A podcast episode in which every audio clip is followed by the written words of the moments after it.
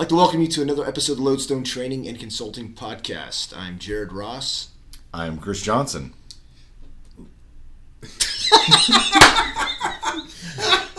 Who are you? Like Chris. Like Chris. Oh. or Chief.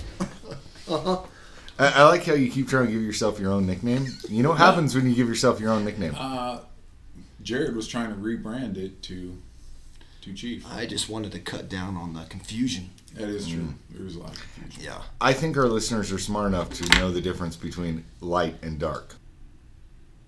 Long pause. I, I guess you guys don't.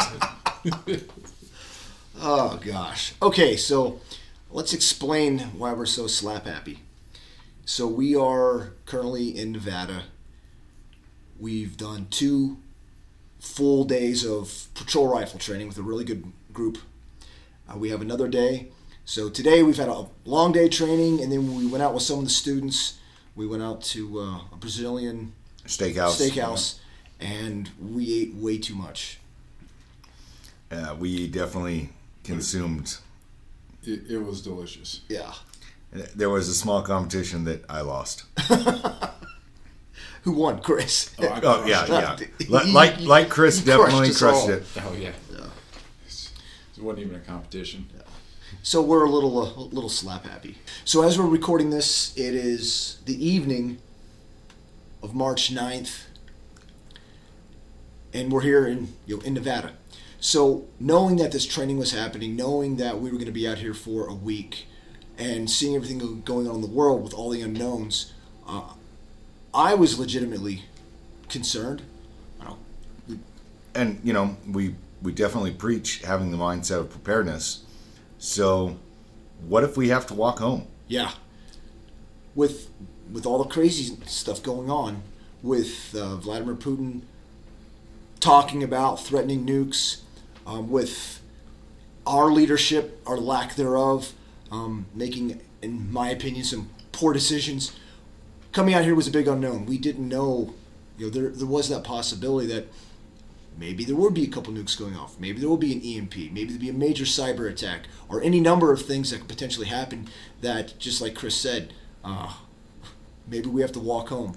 So, with that in mind, we know we needed to come out here to fulfill our obligations and to run this class. Great students, by the way. It's one of the most motivated uh, groups of students we've ever worked with. Yeah. Really good crew. Super good. But we also turn this for ourselves personally into a, uh, I don't know, a training drill. yeah uh, good exercise Yeah. Absolutely. So, getting here, you know, we all had to fly because Yeah. Vegas is a long way from from PA and, and Tennessee where I'm at. So, yeah, Jared said, "Hey, let's let's do this." And uh, what are you gonna bring? Yeah. yeah we had some limitations obviously we were flying so uh, we had one check bag uh, we weren't gonna you know take hard cases and you know other items uh, part of it was some of the our connecting flights go through areas that are unfriendly to firearms To say the least. So uh, Jared and I had to make the decision: mm, do we risk or chance, uh, you know, having them take have us pull our bags because of delays or anything like that, and then end up like one of those stories that you hear where someone's in New York and they have to get their bag and then they take possession of a firearm in New York, and I mean, recently you've heard in the news where New York is so hungry to get those evil criminal gun owners that they're actually following, following people to Pennsylvania, following them to another state, watching them purchase guns at a gun show, and then following them back to New York and then arresting them. So uh, Jared and I did not bring firearms with Yeah. us.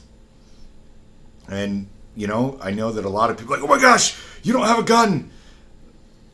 That is a tool. We're the weapon.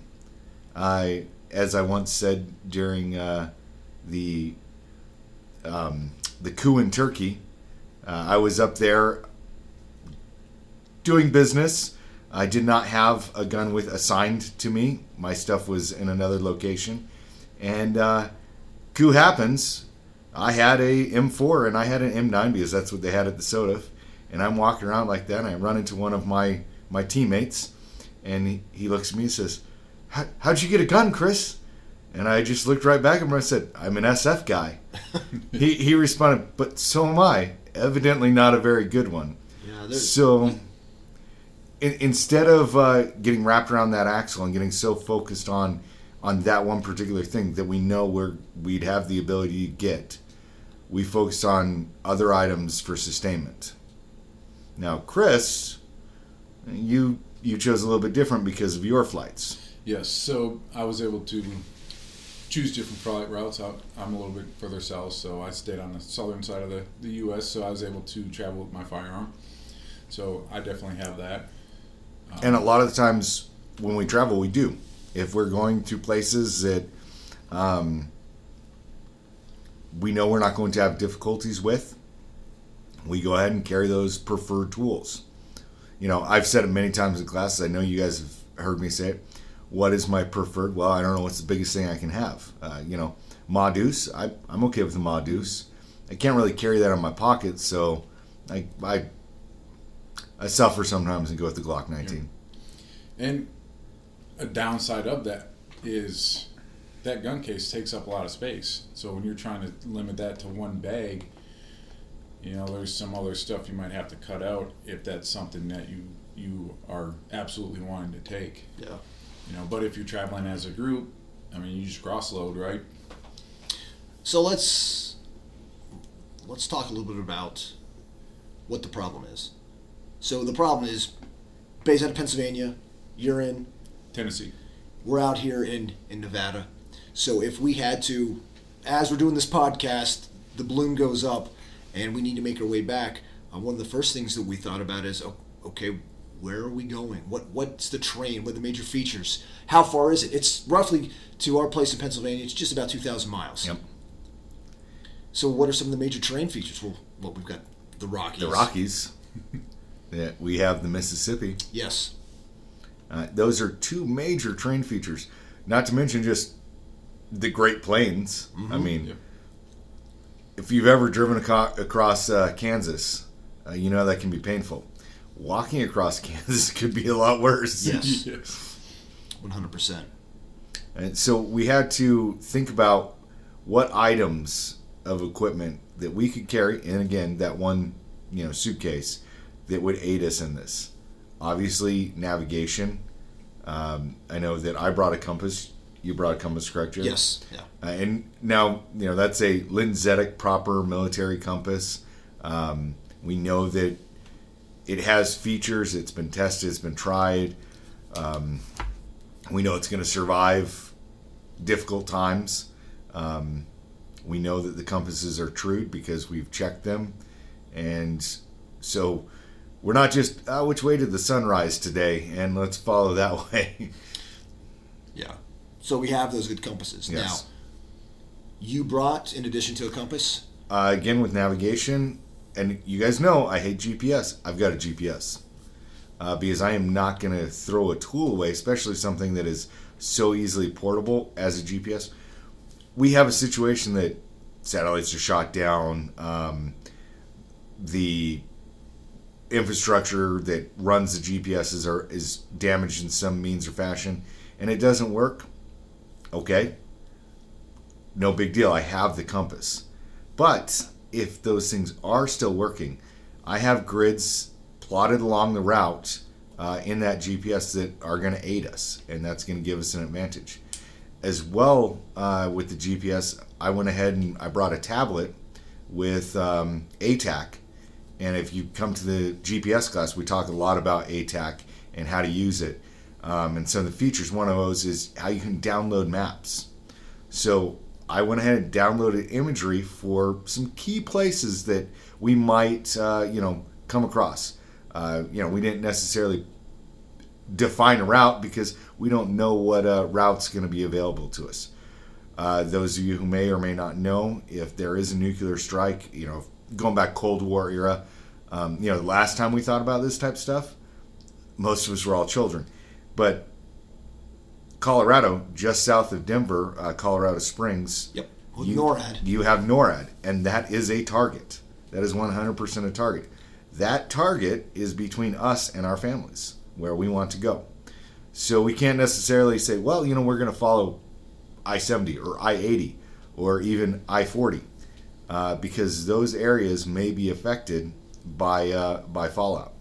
So uh, I looked at some, some places that I thought might be key infrastructure, key areas that I'd like some imagery. And I went ahead and downloaded that imagery to my tablet.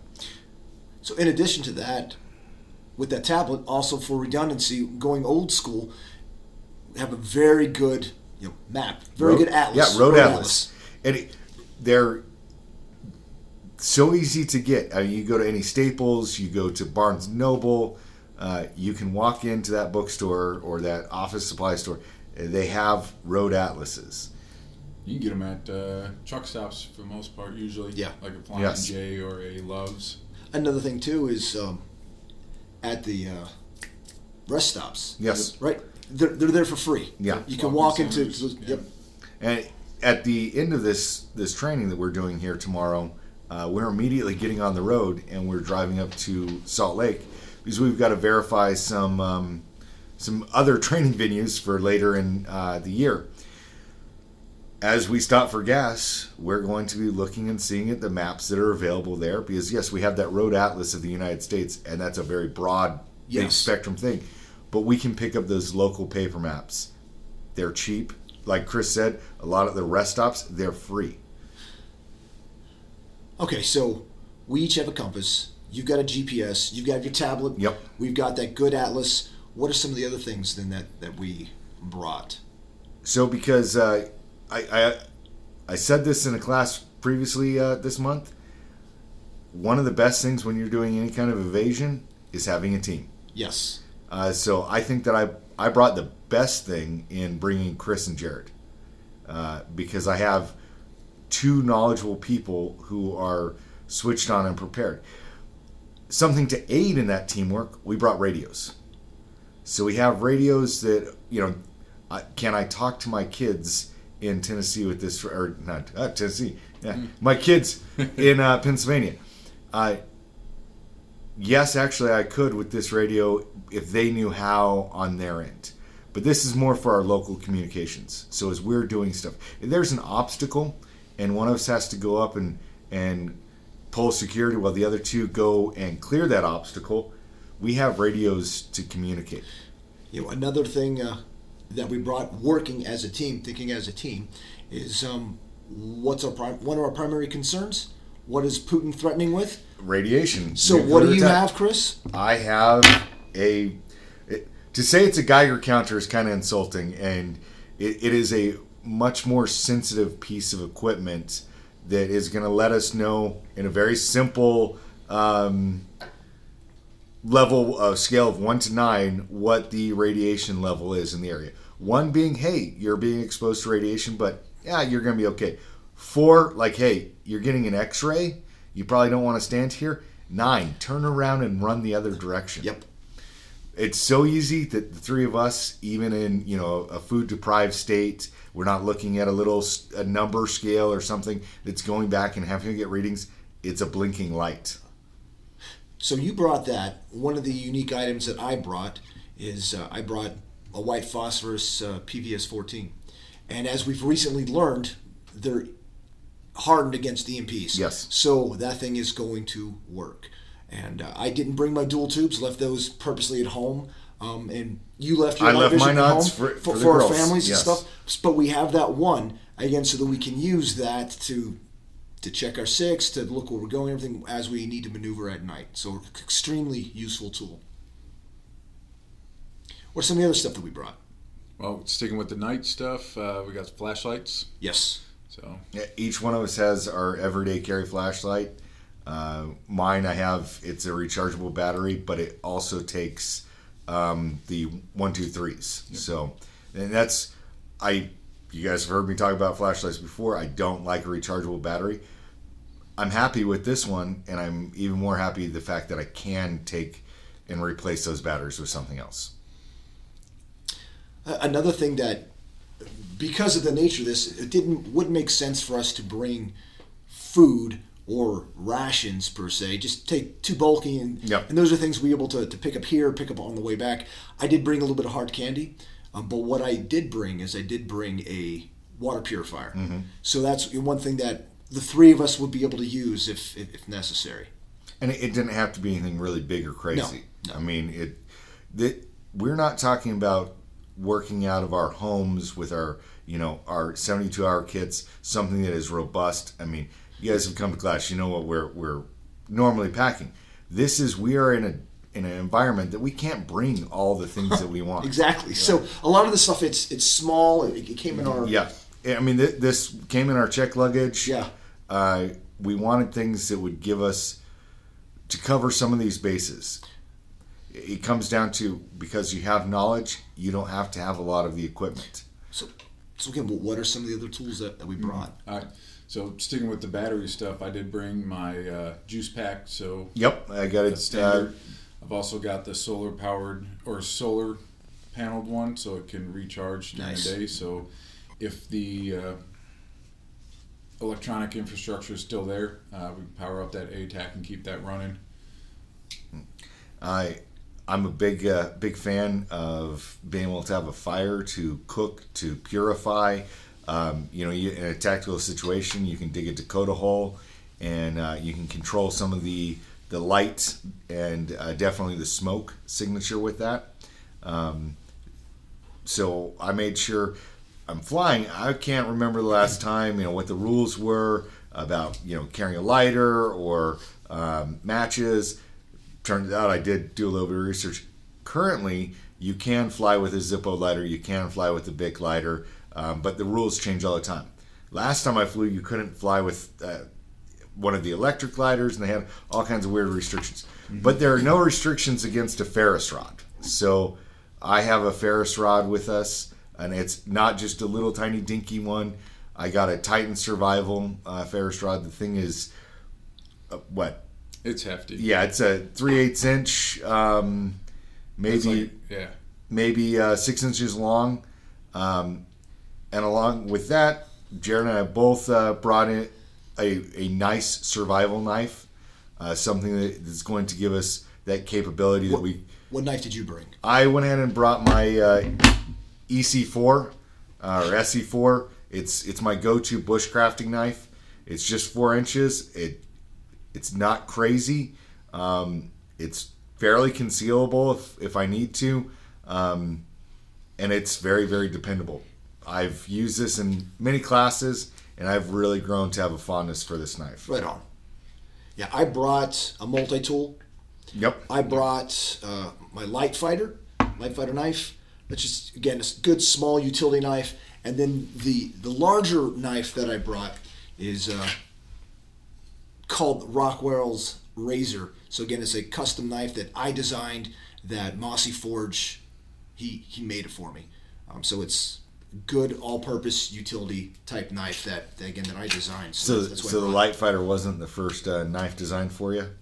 no, no, it was not.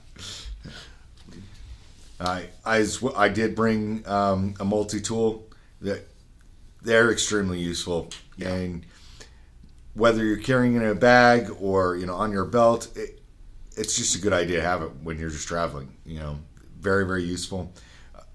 I always have a a one hand open pocket knife.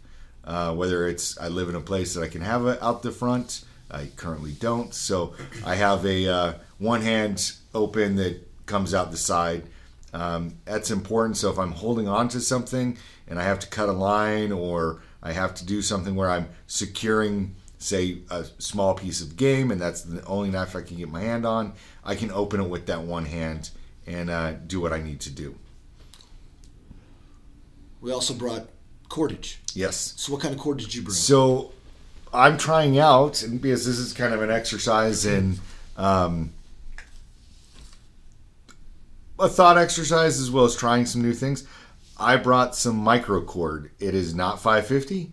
It is not even um, bank line. It's much thinner. I've got uh, just over 100 feet of it on a tiny spool, and it is a 100 pound test. So not as strong as 550 cord, but it's not like we're trying to repel with the 550 cord. What we're going to be using with this is to tie stuff up. Um, you know, lashings, making uh, you know, bushcrafting type stuff, Snares. snares, and I felt that it it's gonna meet the mail for a lot of that type business in a very very small package, and I brought that as well. I do have some small uh, pieces, about uh, seven uh, feet. Well, it's eight feet of survivor cord, uh, Titan uh, survivor cord, um, which is 550 cord that's reinforced with a, a copper or brass, a brass snare, um, a 25 pound test, uh, fishing line, and a wax jute for uh, fire starting. And then I do have some bank line uh, wrapped in with that as well. Right on. I brought 50 feet of 550 cord. And then I also have about five feet of tubular nylon along with some beaners. So I think, and that's common too. I brought Yeah, I brought yeah I brought a carabiner as well. have? Yep. got one? With, Yeah. with a locking mechanism. Yeah. Those are, again, if you got a little bit of experience, those are just extremely useful tools that you can do any number of things with. Yes. So clothing, we knew that we were gonna, you know, potentially. It is still winter technically. Mm-hmm. all right. Um, there is always a March storm. Um, I'm from the Rockies, so uh, duh, it's the Rockies, right? uh, I went ahead and I made sure that I had at least a light pair of gloves. I'm a big fan of the uh, wool, uh, like smart wool uh, glove liners. They're very thin, but they do keep your hands warm as well as I brought a puffy, uh, like a woobie jacket. So it's like a, a survival blanket, like a poncho liner blanket, but in a jacket form. Uh, layer one, uh, so that's like a the old ninja top, the the silky uh, silky weight top. That was smart. I wish would have brought that. Um, I didn't bring any bottoms, and I, I I kick myself because honestly, if we were going across the Rockies, and Yeah. you know, it would be nice. bottoms, it would be nice to have some bottoms. And then, as far as the rest of my clothing, I went with similar to my normal, uh, you know, everyday wear. I've got some t-shirts. I've got a lot of button-ups. I've got one hoodie. I did bring my uh, one set of trousers that have the wax coating that, that they've been imbued with wax, so they are water resistant. Not that I'm going- swimming, but if I'm kneeling in Not snow, planning on it, not planning on, it, but let's be honest, it probably will be. Uh, if I'm kneeling in snow or something like that, it's it's going to give me a little bit of barrier uh, between that snow coming and getting into my knees and, and making me worse off. Uh, socks, of course, it's all uh, smart wool, but I did bring one pair of alpaca wool socks, uh, just in case, just in case, you know. yeah, f- for me, I brought a lot of a lot of layers. I didn't bring any one big heavy thing, but I did bring a lot of layers. Got a hoodie. Um, I brought two sets of gloves actually. Uh, one more of an all-purpose glove. They're thicker, so I can do some work with them. They're going to keep my hands warm a little bit more than than uh, what they otherwise were or would. And then also I brought a uh, one of my favorite pair of uh, issued shooting gloves that they're just a little bit more rugged than um, than like say the mechanics gloves or something else like that. I did bring, in addition to my normal ball cap, I did bring a, a wide brimmed hat. Uh, that's just again useful. I brought a uh, Oh shoot! It would have been useful today. I, I was wearing a ball cap and I got some sun Yeah, today. yeah. yeah, yeah. somebody got a lot of sun, I got a lot of sun. Yeah. I did not bring my ball cap. but then I also brought A shemag. yeah a good old Yeah. schmog. So those things, of course. What, what Very, you know what very you're doing, useful. yeah, very useful. useful piece of kit. One hundred percent. Socks too. I, I brought a lot of uh, good socks for hiking, and then I also brought um, a couple of like the super thin ones to wear on the inside. I, I've been very successful wearing thin inner socks and then with the, the thicker outer socks, and then footwear. I have good, you know, comfortable boots that are gonna last me for, for quite a while. Yeah. Yeah, I similar similar items. Uh, my jacket got a good uh, windbreaker, water resistant jacket, uh, layers, hoodie. Uh, again, it's hard to bring that big bulky warm jacket because it takes up so much space. So kind of going with multiple layered items so you can one you can wear them all the time. So kind of that dual purpose stuff. So I can I can wear it on a range, or I can add it to a layer to to bulk up if I need need some warmth. Uh, socks similar. Uh, also have some cotton socks for for when we work out at five in the morning. See, I, I just wear the wool socks. um, you know, because cotton's not good for you. It's not. Good to start a fire. Yeah, that's true. There you go. No, we survived by burning Chris's socks. That's right. and then I So- go barefoot. what, what are some other items? I know I didn't bring much on the way of, of medical stuff. I did bring a SWAT uh, I- tourniquet. Yep, I got a SWAT-T as well. Um, I, I like it. It's useful. It's a good jack of all trades. yeah, it's a good jack of all trades, Yeah. and it's small. Yes. It, it doesn't take up any, you know, any space. Um, it- yeah, it's just very, very useful. Uh, I did bring three hundred plus dollars in in cash. I kept it the three hundred and twenties, and then I have, you know, a couple tens and some fives. Yep. Uh, so I have that cash. You know, I think collectively we have well less than a thousand, but maybe like around seven, eight hundred dollars in, in cash. Yeah, I mean, if you're talking, we saw it. We saw it in Ukraine. Yeah. the the people lining up at that ATM trying to get cash out because, hey, one of the threats that we were looking at. What if we have some sort of cyber attack and the banking system's And, down? and legitimately, today is what Thursday? No, today's Wednesday. Yes. So by, by Saturday this week, we might need all seven hundred dollars just to fill up one tank of gas. Yes. yes. That that very could be, but you know, that's us.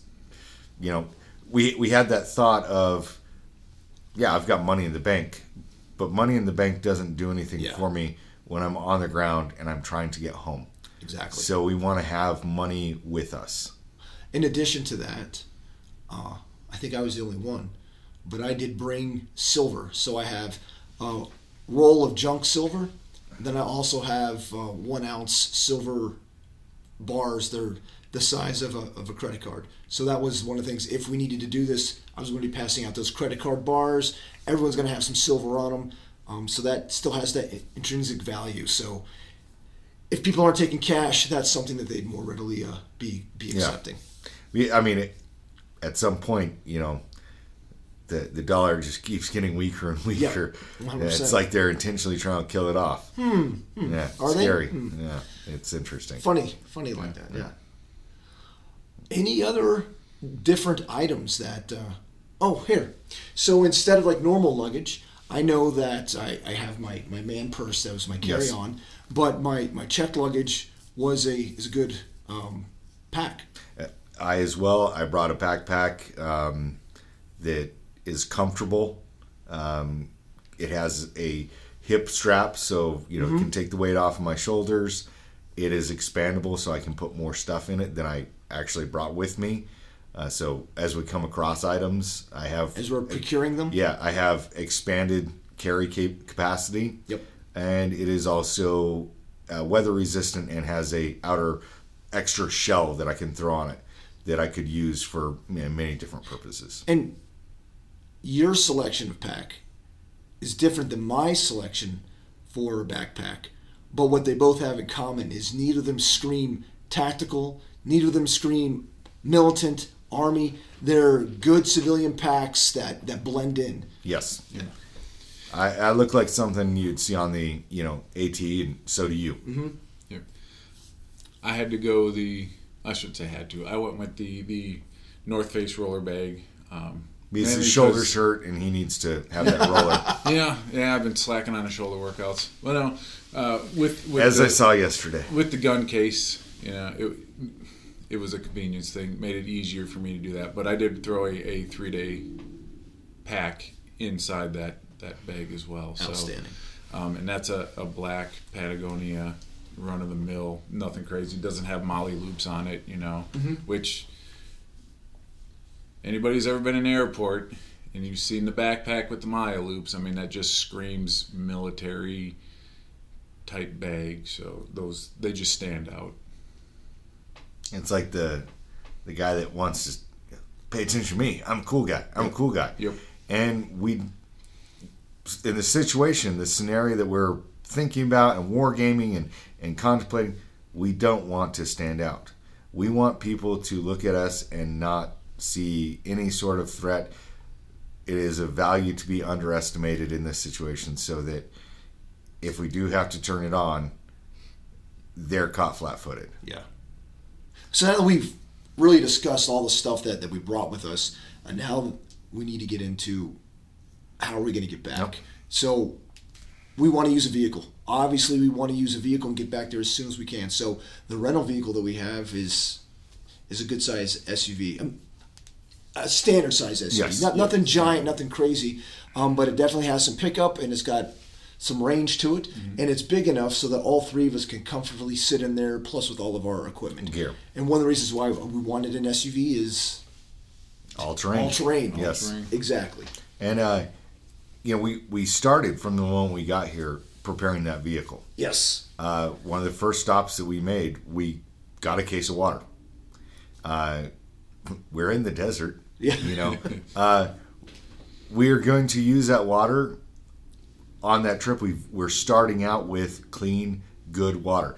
Yeah, we have the ability of procuring water. We have the water, the ability of purifying water along the way. Out here in the West, water is a scarce resource, and you have to be prepared uh, for that. So, of course, we're going to grab that. Um, Other things that that we've done, going in, um, going in priorities. Water. We got water.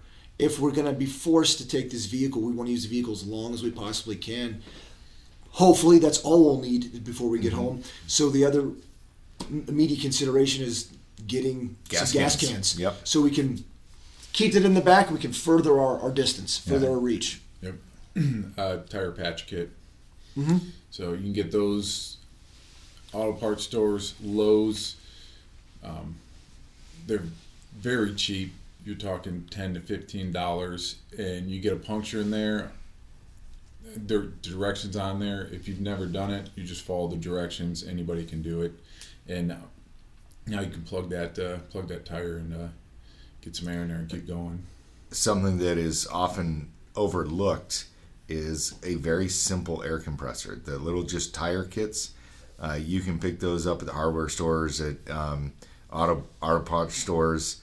Uh, you, having the ability to lower our tires and raise our tire pressure uh, at our need. So, because if we are taking this off road, uh, we're in snowy conditions, we need a little bit more traction. We can lower those tires. We're in sandy conditions out here in the desert.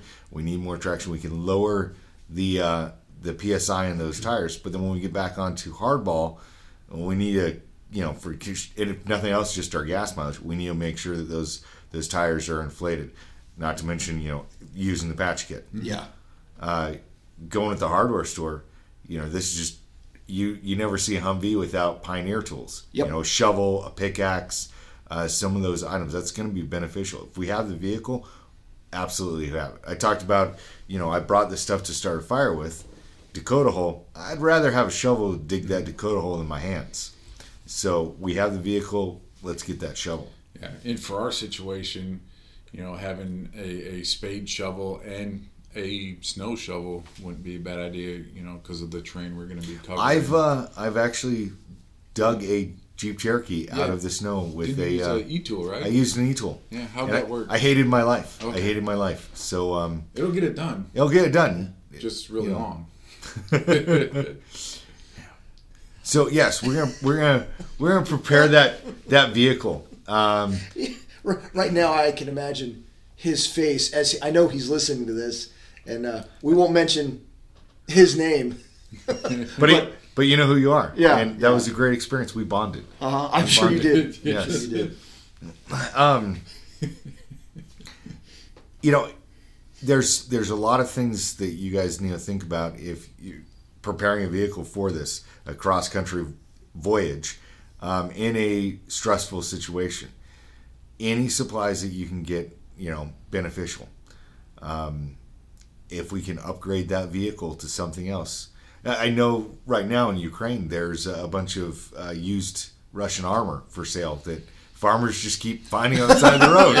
uh, you know, um, Go grab some spare parts off of there. this is all joking aside. I have been blessed in my military career.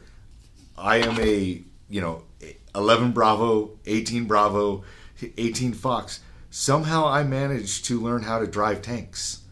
Uh, so if we come across a Paladin or an Abrams or, Uh-huh. or a Bradley, I know how to drive it.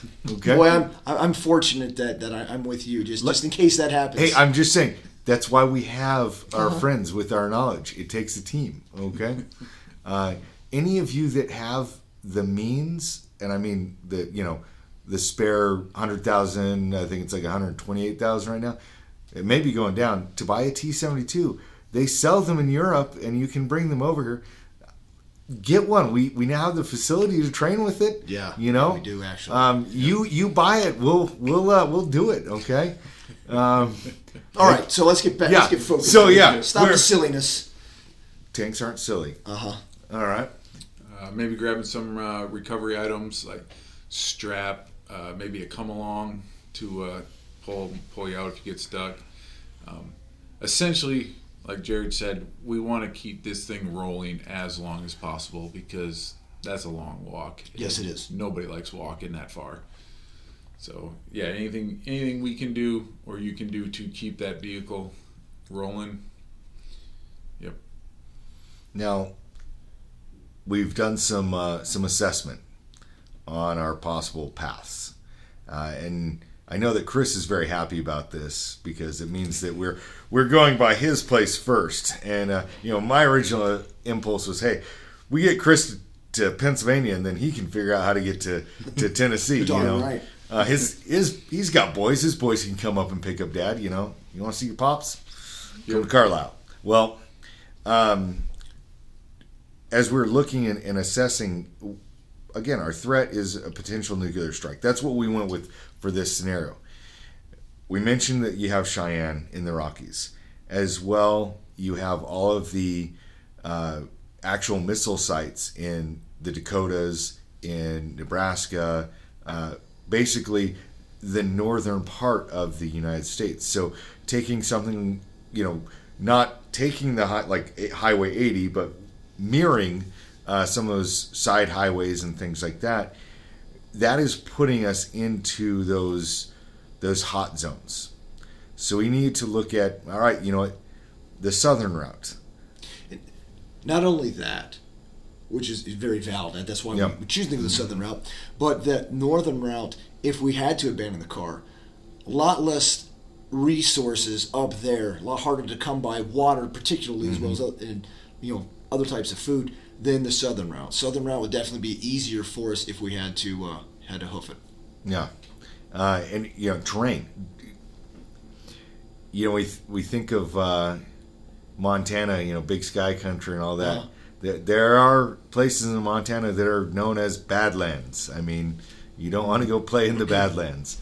Uh, I'm not saying that the plains of Texas are going to be any nicer necessarily, but there's a lot of, um, you know, gas stations, rest stops. Yeah. There- There's a lot more traffic type things that are going along that way that uh, we may be able to utilize. Oh, Another thing too is speed. Speed is, is our security when it comes to if we had to go from here to there during that emergency situation.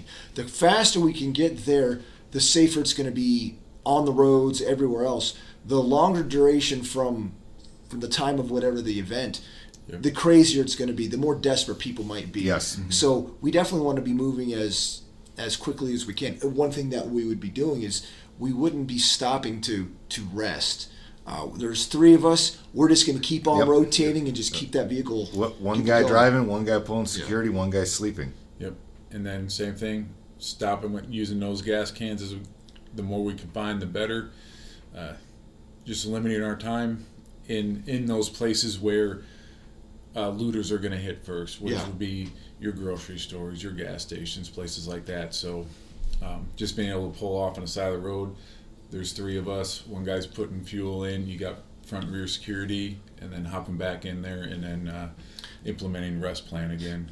So I know right now some people are like, "What do you mean front and rear security? If if only one of you brought a firearm?" Well, that's true for right now. One of the reasons why we we felt comfortable doing that is this part of the U.S. we know people. One of the reasons that we were able to make that decision that we uh, didn't have to risk going through New York with firearms is I have family here in the Las Vegas area. It's we have the ability to reach out to someone, make link up, and get a small amount of equipment, taking some of their excess to help us to get to the next island that we're going to go to, Absolutely. uh, where we can get more equipment. Jared and I both have people in Utah, as well as Arizona. So if Utah's bad, we can go Arizona. we we definitely have our pace plan where we can go and people that we will be able to get resources from. and you know it's getting the equipment that we need uh, so that we can continue on our path and on our journey You know, we've talked, we have talked and talked and done podcasts as well as classroom stuff at the range. We have talked about building a community and planning and preparing like an ODA. And part of that is we we have these islands of of like-minded people, family, friends all over so we have those connections already established. We encourage you to do the same. Uh, build your individual community, build those resources. So just like this, we feel very comfortable that even though I don't personally have a firearm on me right now, uh, we'll be able to get one very soon. And with that, yeah, I definitely want something like an AR that I'll be able to uh, protect myself and I can, can use in a fight that I'm familiar with. But also, we want something that's going to give us a little bit of a Standoff. standoff. So, you know, a hunting rifle or something 308, or if somebody has something better than, than that, um, absolutely. That's something that we want to, to have some standoff. Yeah, and then I'm your other your other stop. So once you guys drop me off, you know, I'm a oh yeah we're totally robbing your house. oh yeah, like you know the value of doing an exercise like this and doing it for real like okay plan it as if we were going to do it we got to work through some things. And we had some discussions about bringing different items and how we are going to utilize those items along the way.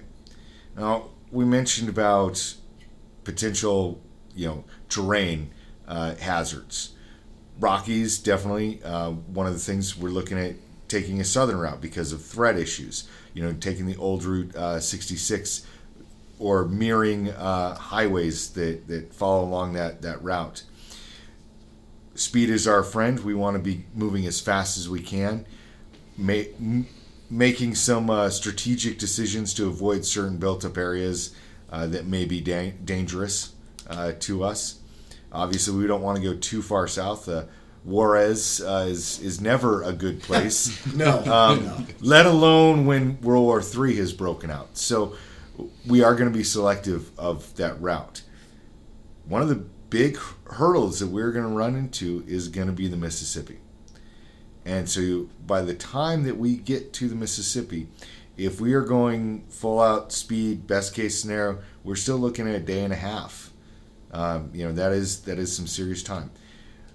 Those bridges that are crossing the Mississippi are going to be points that have potential of being control points.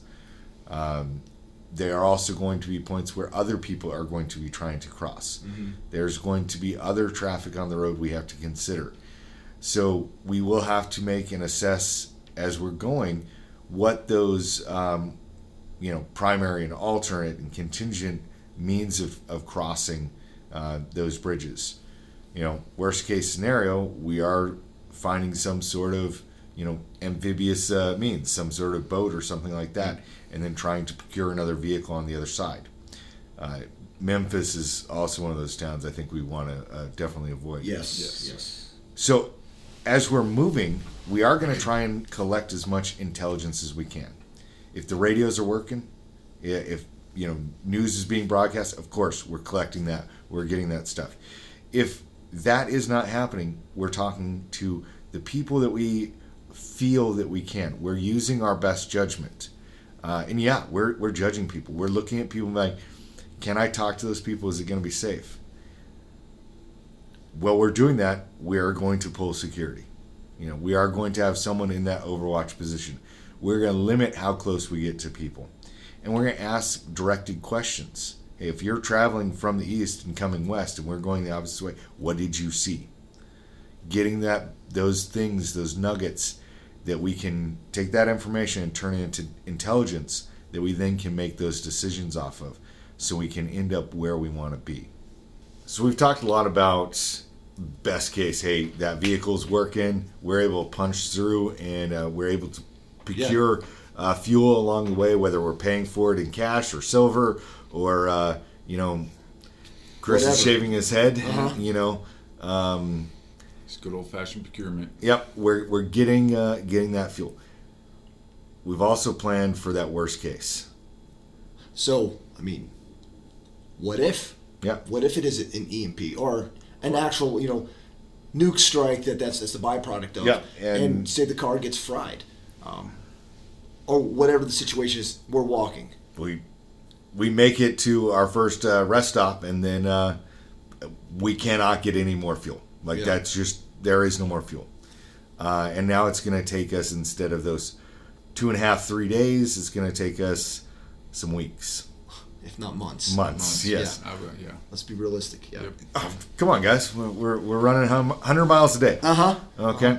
Uh, I know that before we came out here as part of this exercise and this thought problem, and because we actually have a potential, the first we're, we're closer to this than any other time I've had in my lifetime. Hands down, closer right now than any time in, that I've been alive. Yeah, I mean, I'm 44 years old, and this is, yes, we. I mean, I know there's some of you that are listening. They're like, "Well, I remember the Cuban Missile Crisis, and we were pretty darn close then." Well, I don't. The- In my lifetime, this is the closest. So I sat my girls down, and we had these conversations. What is the plan? What happens if suddenly you can't talk to dad? I made sure that they knew, they know all the basics. They know where the, the food is. They know where the fuel is.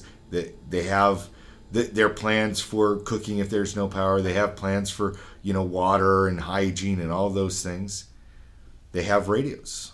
They have a plan how to get to Jared's house because my oldest girls, you know, they're 19 and 17.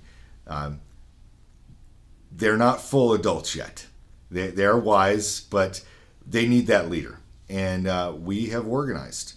We have set things up. Abby is the G chief. She is running things until Jared and I get back. So the girls know how to get to the Ross's house. They have a route. As well, they have radios and they have a comm plan set up Yep. with the Rosses so that they can speak and communicate en route. Uh, they know an alternate route to the Rosses, which is, you know, hey, we can't go the roads. They have, Gwen has her compass and she knows the direction of travel to the Ross's house so that she can get there. And along with that, what did I do? Same thing. We talked as a family. Uh, we had this planned out. We have our homes are set up as, as great resources. Um, everything from you know food, water, and then multiple means to to protect it and, and to defend it. So yeah, that, that that's the plan. If things are that at that point, then uh, your girls are coming over, as well as you know we're talking very openly about my family and, and Chris's family because you know us, you know our families. But what we're not talking about is all the other friends that are, are working with us uh, with within our our community that, that we've been growing and that we've been preparing and working together as a community. So And some of you are listening right now and be like, hey, I'm on that list. that's right. I'm in the know. So everything is as organized as, as it could be. Of course, with the unknowns, they're gonna have to roll with stuff in, in, in flex and, and everything, but but they're pretty set up. What we also have then is if things are get really bad there, then they have another location that they can can travel to. Uh, so everything is set up. So really, it takes a great weight off of our collective minds. And you know, I went through with the girls and I showed them places in the house that they could leave messages. Mm-hmm. So they could, if they are leaving, and if they're going to, you know, to your house, or if hey, the decision's made, we're going to another location, they can leave us a message Yep. so that we can come we can go to my house we can go to any one of those spots and find that that message read that message traffic and know where we need to go to meet them And it is such a comfort that we had these conversations. I wasn't worried about scaring my children and oh the world's going to end girls. They're smart. The, our kids they know more than we do. You know with the technology they're they're plugged in. They're aware of these things. So don't be afraid of having these conversations with them. If anything it helped to put their fears at ease because now they have this plan. They know hey this could happen hey this did happen i know what to do we've already talked about it and it's not a panic of trying to figure out what they need to do in an already stressful situation. And because I was the leader there in the home prior to, I gave them those ideas, I gave them that counsel, and I gave them that that ability to have some capacity. Yeah, same thing with us. Um, and as far as the prepping side of that goes, is you know we, we have the food dry food freeze dryer. So for food and stuff, that's all stocked up. We got that ready to go. Uh, same thing with the support networks and everything, all set, ready to go. So, like you said, that's going to allow us to make that trek and not have that has a huge worry. Of course, we're still going to worry about it, but mm-hmm. it won't be like, oh man, we got to go, we got to go because of this. But you know, it'll reduce that stress a little bit. I know a lot of people are hesitant, and well, my children are young. My youngest is 11. I did not sugarcoat this when I had the conversation with her. They need to know what's going on. And having that knowledge is, is going to bring some comfort to them and to you. Have the conversation about what to do if there's an emergency. And I, it goes beyond this. You know, there are other emergencies.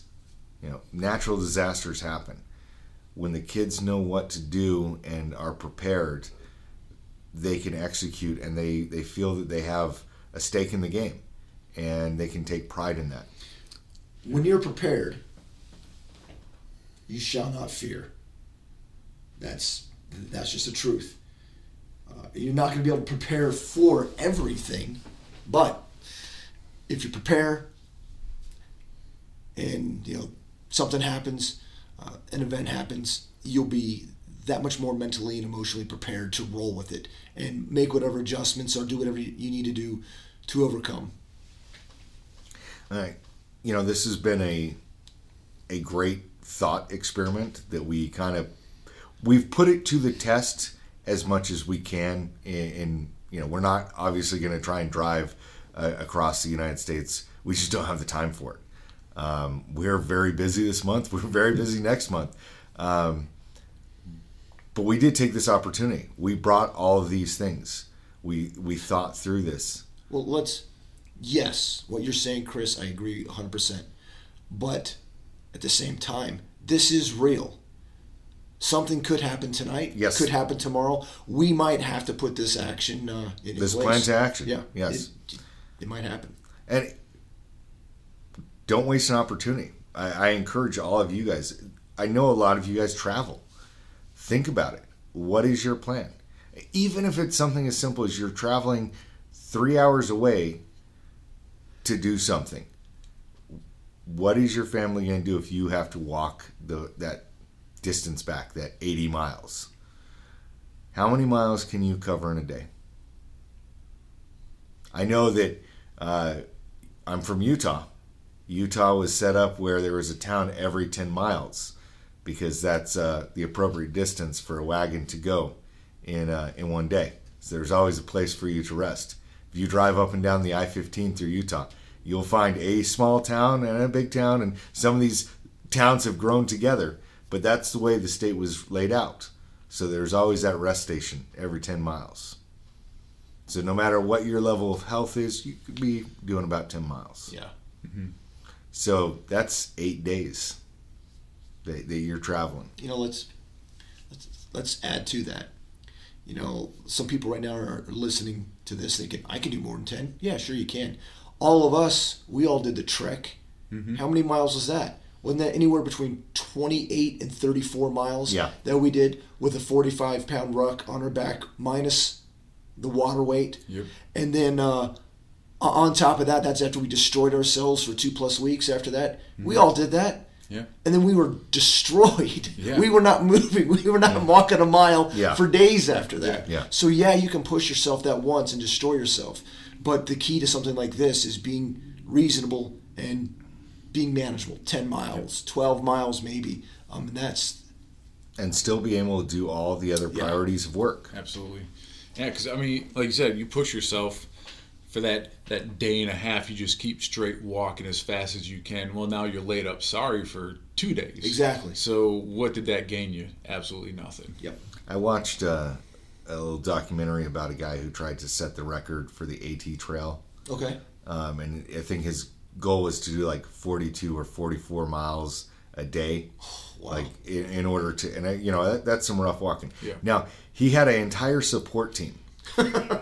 Okay. so okay. like every So we're talking like the Bear Grylls of the AT. Yeah, so like every every stop, like he would get resupplied with food, and you know, Uh-huh. he was carrying very minimal stuff.